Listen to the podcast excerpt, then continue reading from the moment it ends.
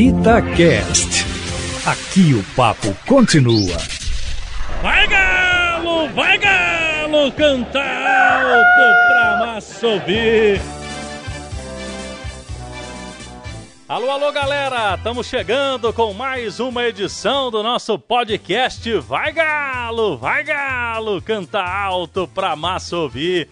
E o torcedor do Atlético com expectativa, com muita esperança naquele embalo do eu acredito para a reta final do Campeonato Brasileiro. O Galo que já está a 30 rodadas no G4 e pelo menos quatro equipes, entre elas o Atlético, disputando o título do Campeonato Brasileiro 2020, já com o início de 2021. Além do Galo, Internacional, Flamengo e São Paulo nessa disputa. Vamos ver, né? Quem que vai levantar a taça lá no fim do mês de fevereiro.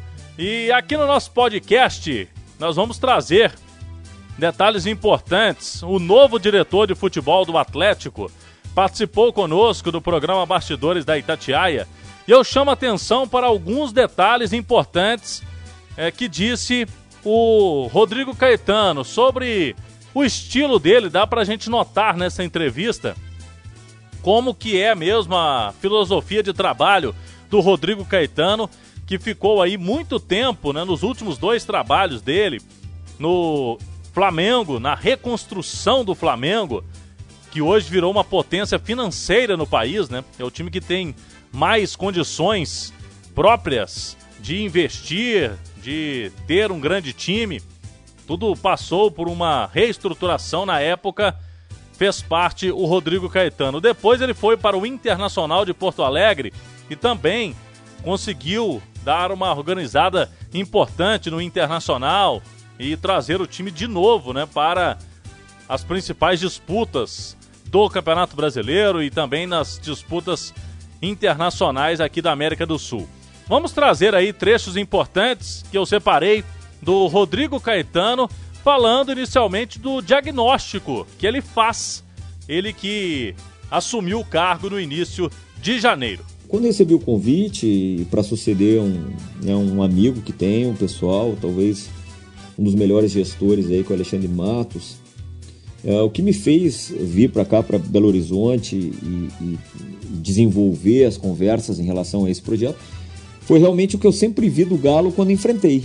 Né? É, realmente um clube muito bem estruturado no que diz respeito à questão da infraestrutura física, de pessoas também, conheço muitos dos funcionários.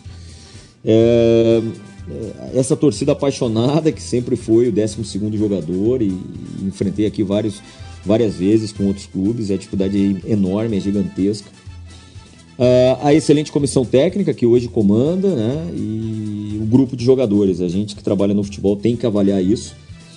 E, e obviamente que quem hoje né, dirige o Galo, né? Vocês sabem muito bem que tem um órgão colegiado, juntamente com o presidente Sérgio. E para mim, todos esses ingredientes aí foram realmente uh, os motivos que me levaram a aceitar esse convite, uh, inclusive pela chance também né, de ter um projeto vencedor aqui no Galo e tudo aquilo que me foi colocado desde o dia 6 de janeiro que aqui cheguei, que, que o mais fácil é tentar absorver informações, né, montar um diagnóstico para poder planejar de forma silenciosa a próxima temporada, já que essa não tem outro foco senão ainda a busca pelo título do Campeonato Brasileiro. É, eu queria que você falasse sobre uma situação, Rodrigo, que surgiu agora e depois, né? Você chegou agora e o Atlético perdeu para o Vasco, empatou para o Grêmio. A torcida no último jogo, né, organizada, foi à porta do CT para fazer um protesto.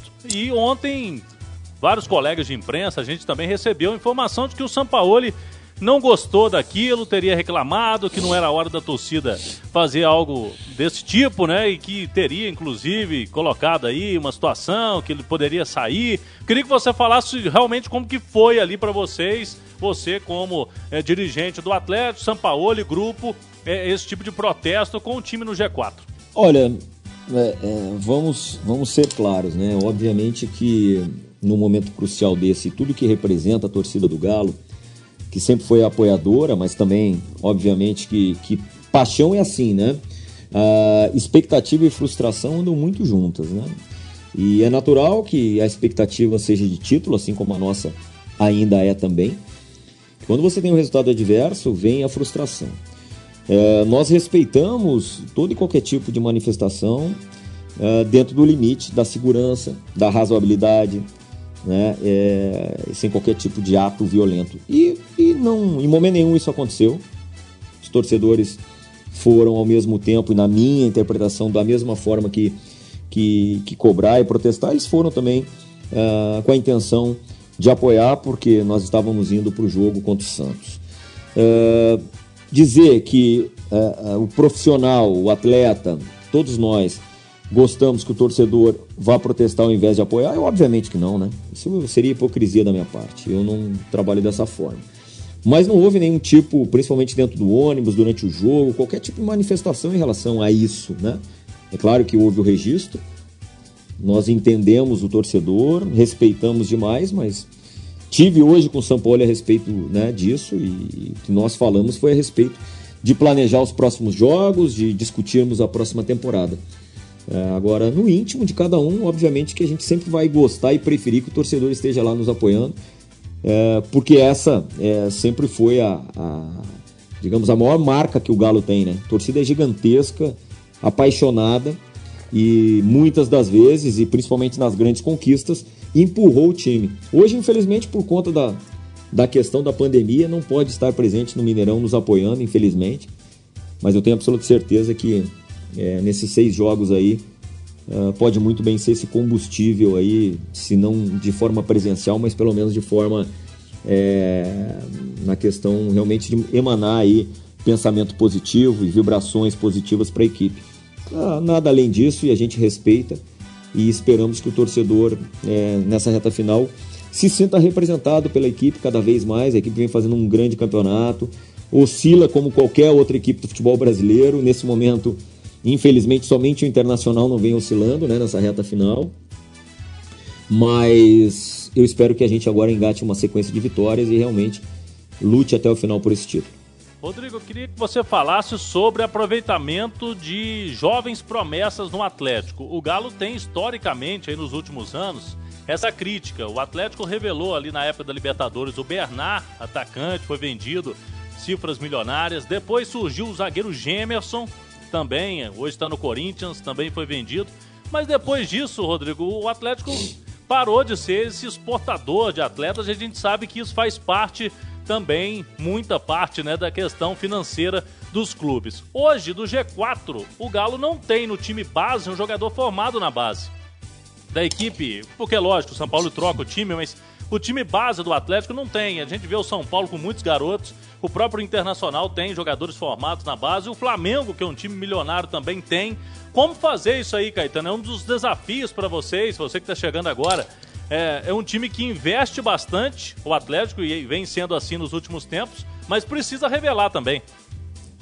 Ah, Cláudio, concordo perfeitamente. Se vocês forem observar os meus trabalhos por onde passei, e aí principalmente a questão do Flamengo e também do Internacional, é uma característica de que você tem que ter na, dentro do seu elenco né, é, um espaço também para os jovens. Mas lembremos que o 2020 do Galo foi, um, foi justamente de um, uma remontagem praticamente dentro do ano, né? Então, assim, foram algumas situações é, traumáticas e que na entrada do, do Campeonato Brasileiro se viu a necessidade desse investimento. E o resultado está aí. O Galo está disputando aí na parte de cima da tabela e com chance de conquista de título. Mas é um projeto que ele precisa realmente ser olhado com muito carinho. É... Nossa, nossa equipe sub-20, o Galinho foi campeão, então assim temos que olhar com carinho para esses jovens, olhar com carinho para jogadores até mais jovens do que esses porque realmente não pode, na minha visão, você ter aí um hiato tão grande entre Bernard e Emerson para a situação atual, né? É, você tem que realmente isso tem que fazer parte da filosofia do clube e não filosofia das pessoas, nem minha, nem do São Paulo, nem daqueles que, que por aqui passaram e nem aqueles que aqui chegarão. Isso tem que ser filosofia do clube, porque não é só, Cláudio, a questão financeira, não é a questão justamente de um jogador formado no clube, da identificação dele com o clube que o formou, da identificação muitas vezes desses jovens com o próprio torcedor. Isso não tem jeito. Essa, essa sintonia, ela, ela sempre existiu em todos os grandes clubes do futebol brasileiro. Esses jovens eles precisam dar o retorno técnico e posteriormente o financeiro. Não somente o financeiro e nem primeiramente o financeiro. Então está muito claro que a gente vai ter que trabalhar nisso aí sim, para retomar é, esse selo de qualidade na formação, que foi uma característica do Galo e que precisa retomar novamente no mercado, principalmente no mercado internacional também. Ser visto novamente como um clube formador que sempre foi. Muito bem, Rodrigo Caetano, diretor de futebol do Atlético. Ele não tem, viu, pessoal? Rede social, não tem. Se vocês forem olhar aí Twitter de Rodrigo Caetano, Instagram, ele não tem. Ele deixou claro na entrevista a Itatiaia e inclusive, eu vou revelar aqui, o Rodrigo Caetano não tem nem WhatsApp, que hoje é muito comum. É, todo mundo tem WhatsApp, ele não tem. Uma escolha própria do diretor de futebol, ele responde mesmo é SMS, mensagem de texto e tem e-mail. Só isso de tecnologia. É, o Rodrigo Caetano, que a gente tem aí muito tempo né, de convivência e que ele faça um ótimo trabalho no Atlético. É a grande aposta da atual diretoria com o presidente Sérgio Coelho e também o grupo colegiado. Atlético na reta final do Campeonato Brasileiro. A gente espera que na próxima edição do nosso podcast podemos trazer notícias ainda mais animadoras para o torcedor atleticano. Tá falado? Até a próxima, galera! Vai Galo, vai Galo, canta alto pra massa ouvir. Itacast. Aqui o papo continua.